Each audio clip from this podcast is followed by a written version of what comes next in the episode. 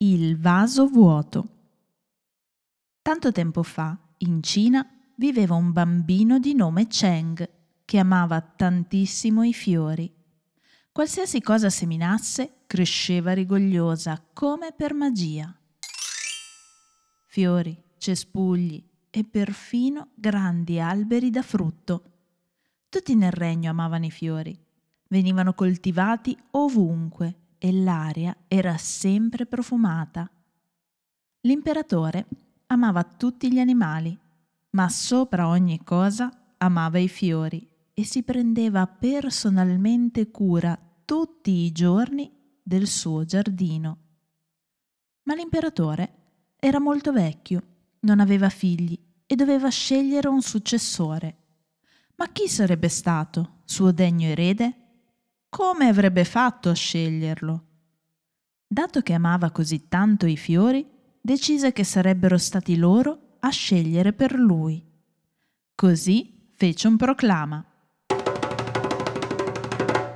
Tutti i bambini del regno erano convocati a palazzo.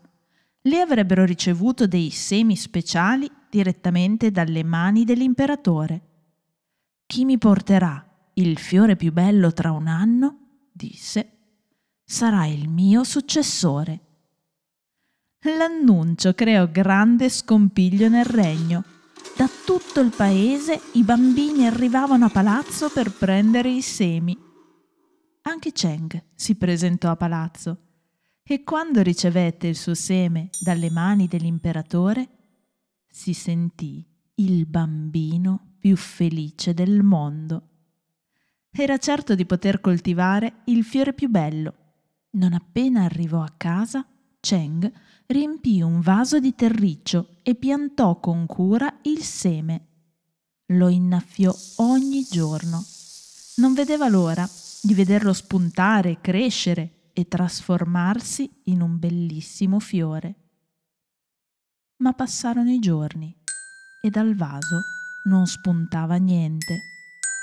Cheng era molto preoccupato, così decise di provare a mettere il seme in un vaso più grande, con del terriccio nuovo. Trascorsero altri due mesi, ma non accadde nulla. Un giorno dopo l'altro passò un anno intero. Giunse infine il giorno in cui tutti i bambini indossarono i loro abiti migliori per incontrare l'imperatore corsero a palazzo con i loro bellissimi fiori, sperando di essere i prescelti. Cheng si vergognava profondamente del suo vaso vuoto.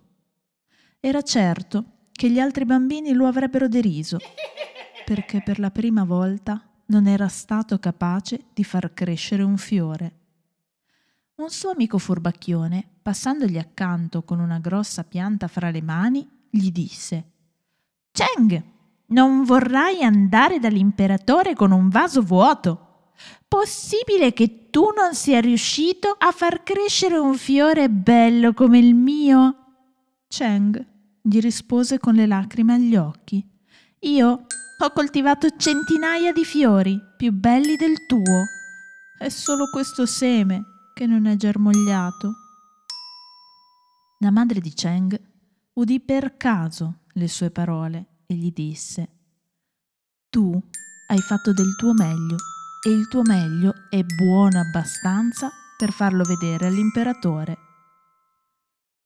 Tenendo il vaso vuoto fra le mani, Cheng andò diritto a palazzo. L'imperatore osservò attentamente tutti i fiori.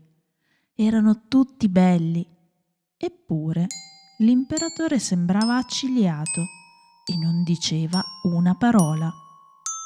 Alla fine arrivò il turno di Cheng. Si vergognava e così teneva la testa bassa. Perché hai portato un vaso vuoto? gli chiese l'imperatore. Cheng scoppiò in lacrime e rispose Ho piantato il seme che mi avevi dato e l'ho curato con grande impegno. Gli ho dato acqua, terriccio più fertile, ma non è cresciuto. Così, oggi, ho portato il mio vaso vuoto, senza fiore. È il meglio che sono riuscito a fare. Quando l'imperatore udì queste parole, si illuminò e un sorriso spuntò sul suo viso. Abbracciò Cheng e poi esclamò davanti a tutti: L'ho trovato! Ho trovato chi merita di diventare imperatore. Io non so dove avete preso i semi. A ciascuno di voi avevo dato un seme cotto. Era impossibile che germogliassero. Ammiro profondamente il grande coraggio che ha avuto Cheng presentandosi di fronte a me solo con la sua verità, nuda e vuota come il suo vaso. E ora lo premierò con il mio regno e farò di lui l'imperatore.